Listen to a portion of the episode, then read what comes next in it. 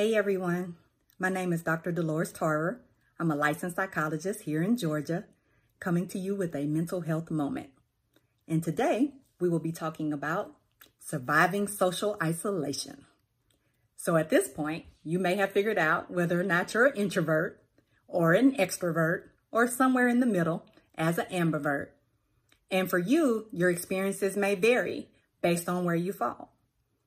Working from home for some people is a dream come true. They have more control over their environment. They don't have to deal with difficult so- co-workers.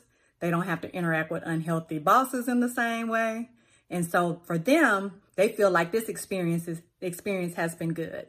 They can get up, get on their computer, not have to put on any real clothes, be able to have the snacks that they want and not have to fight over the bathroom and they're feeling good. For some people, working from, from home has been very difficult because they feel like they can't unplug and they don't have the boundaries set up in place. People are constantly emailing, calling all throughout the day, whereas when they worked in a building, they didn't have those dynamics. They may also, also find that they miss interacting with their coworkers and that that was something that allowed them to actually be more productive. At home, we may be struggling with managing the house because now we have more than one adult who may be managing the environment at the same time and multiple people competing for the same spaces. So one of the complaints I hear is that families are having difficulty trying to figure out how to use a space, who's managing the space, and how they can interact in an effective way as a family. Some people who are extroverted may want that time and attention with family and they think you're free they come into a room and you're on a computer, they're like, hey, look at what I see on Facebook. Look at what I see on Instagram. And you're in the middle of trying to get something done.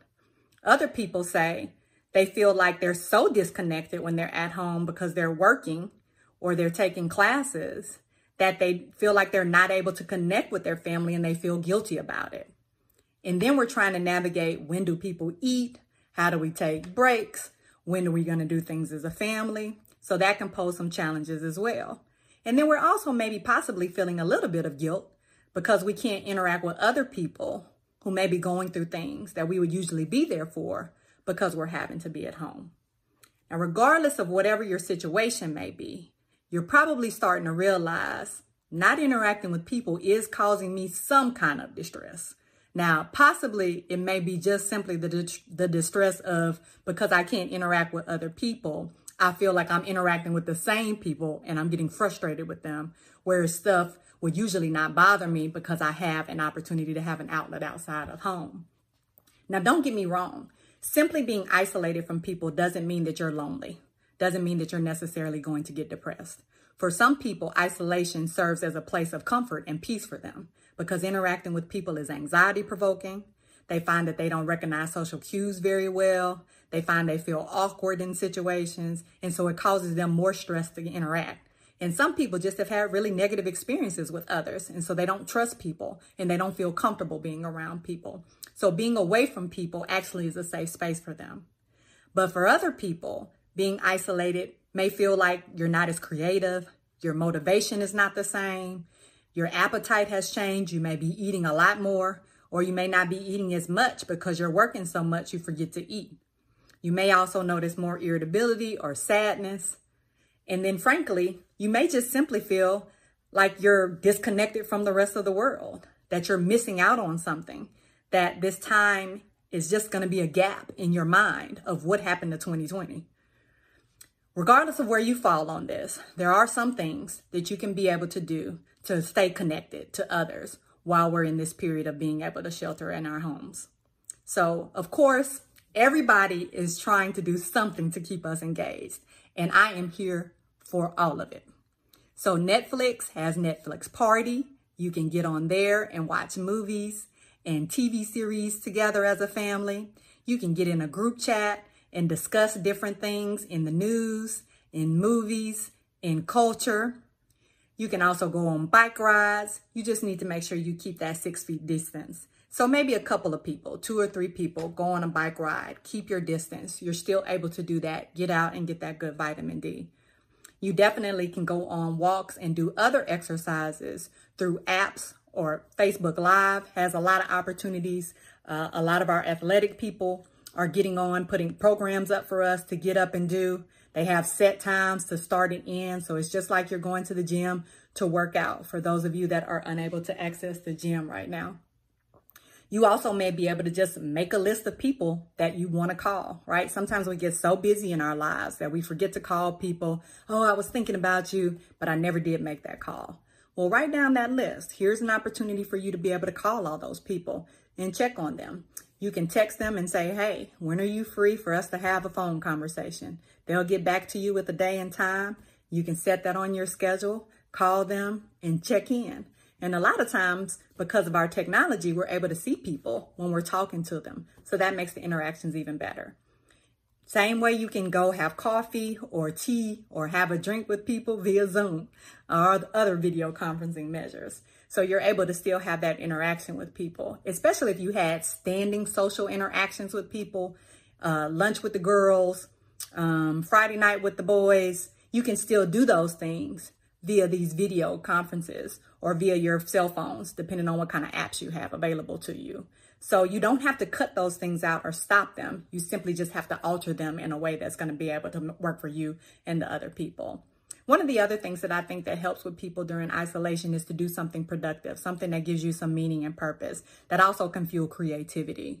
So a lot of our food banks um, in our schools and other organizations are working hard to try to get resources to people who are under underemployed right now or unemployed right now, um, or who would other not otherwise not have resources. So you may be able to get some canned goods, um, some non-perishables together to be able to drop off somewhere to be able to help someone. I'm also seeing a lot of people do some fundraising efforts for our hairstylists, our barbers, uh, our nail salon people who aren't able to work during this time, our restaurants that are closed, who are just doing things to either donate or raise funds for those organizations. So that's another opportunity to get connected. Um, you can have a Facebook Live party and just have donations. GoFundMe's are out there to be able to support. Just be careful when you're doing those GoFundMe's because we want to make sure they're actually going to the people in need and not just an opportunity for someone to be running a scam. That's something that happens during this time and that breeds a lot of fear from people and makes them want to withdraw and not get out um, and be protective. But we can be safe and still interact in these ways. You just want to make sure that the platform you're using is safe that it keeps all your information safe, uh, and that you're making sure that that those funds are actually going to where they need to be designated.